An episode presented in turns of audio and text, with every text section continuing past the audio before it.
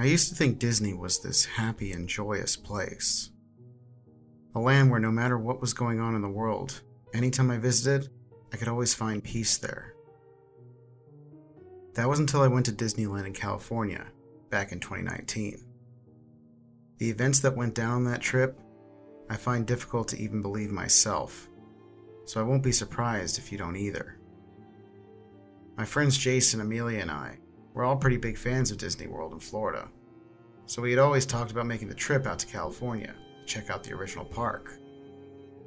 I was most excited about visiting Toontown.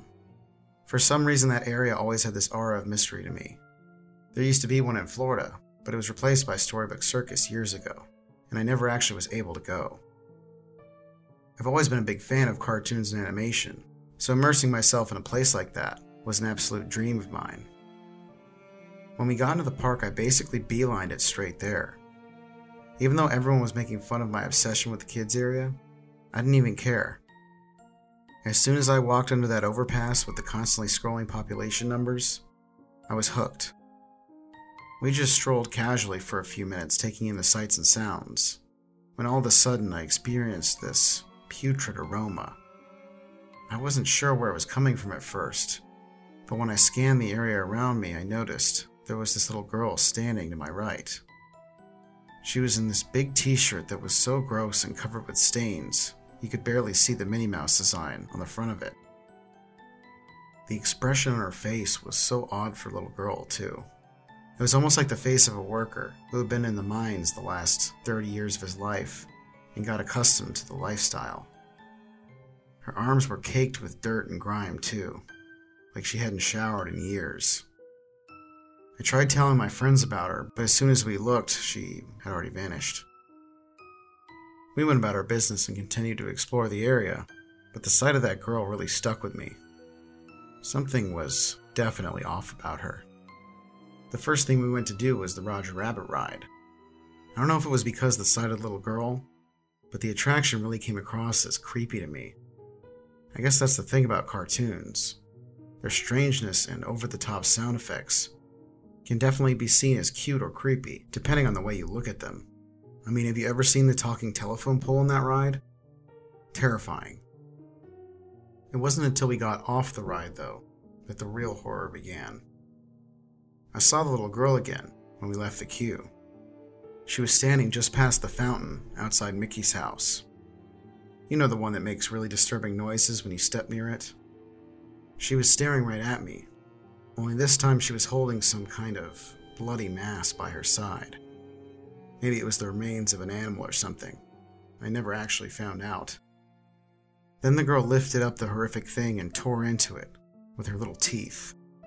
I instantly grabbed a hold of Amelia's arm and pointed to the girl, but she vanished behind a group of people again. Jason and Amelia could see how freaked out I was.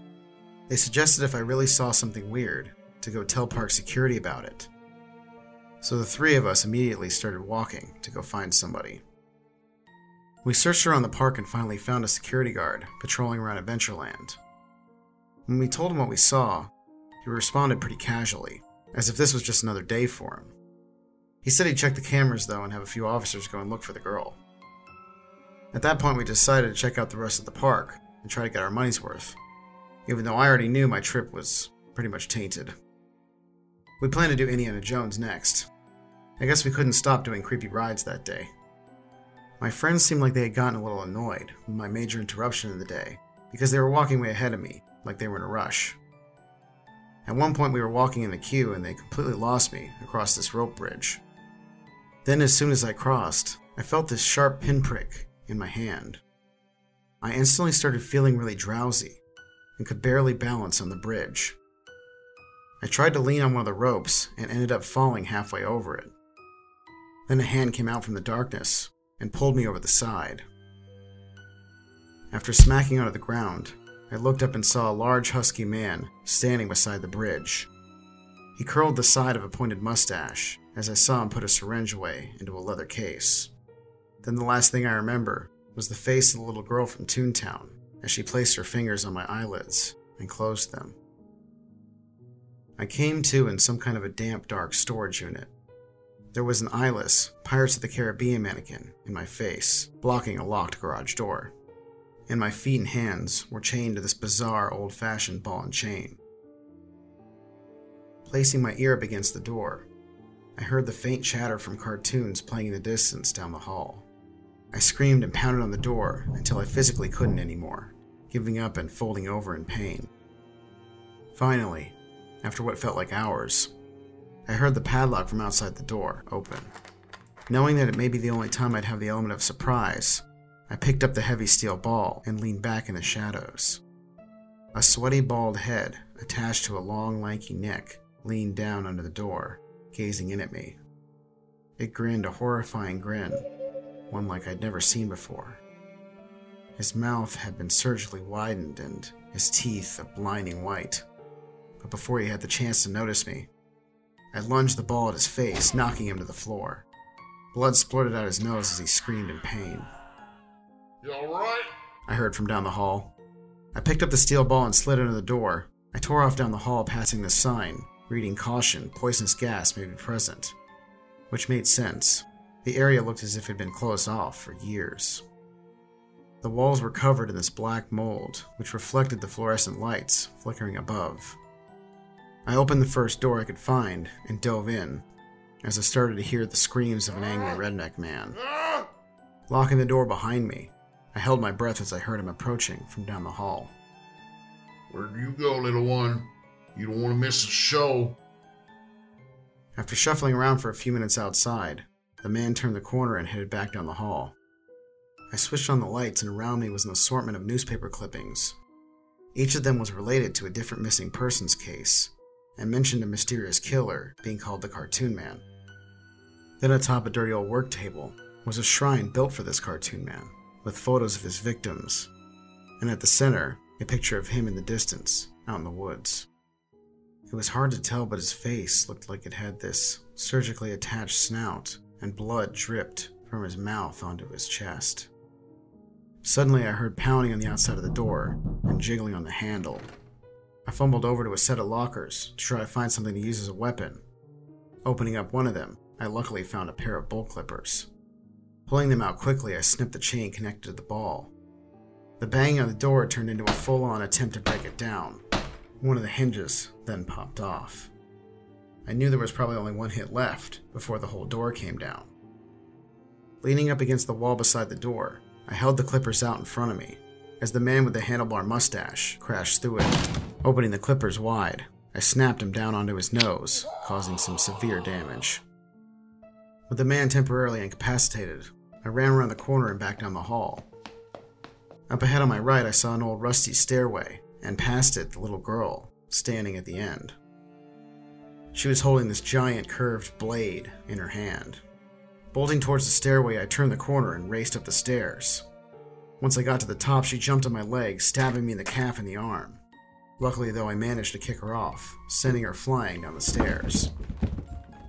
I entered into another huge storage room, but this one had a window about 10 feet up on the wall.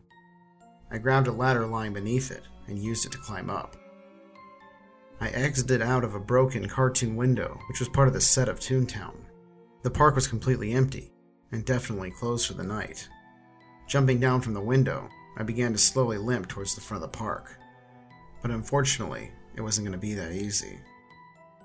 I heard this creepy chuckle coming from some bushes nearby and footsteps slowly approaching from behind.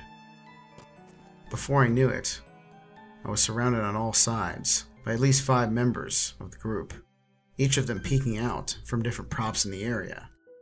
I started running as they all jumped out from their different places. As I passed the fountain, one of them lunged out of the water, and it emitted one of those disturbing sounds. I tried to run, but my leg was in excruciating pain. Not able to go any further, I fell over and held my calf tightly. Looking back, I noticed the group stopped chasing me and began backing away slowly. Then at that point, I passed out from the pain. I woke up in the hospital the next day. Apparently, security had found me lying in the park, and after telling them the story, they went looking for the group's lair.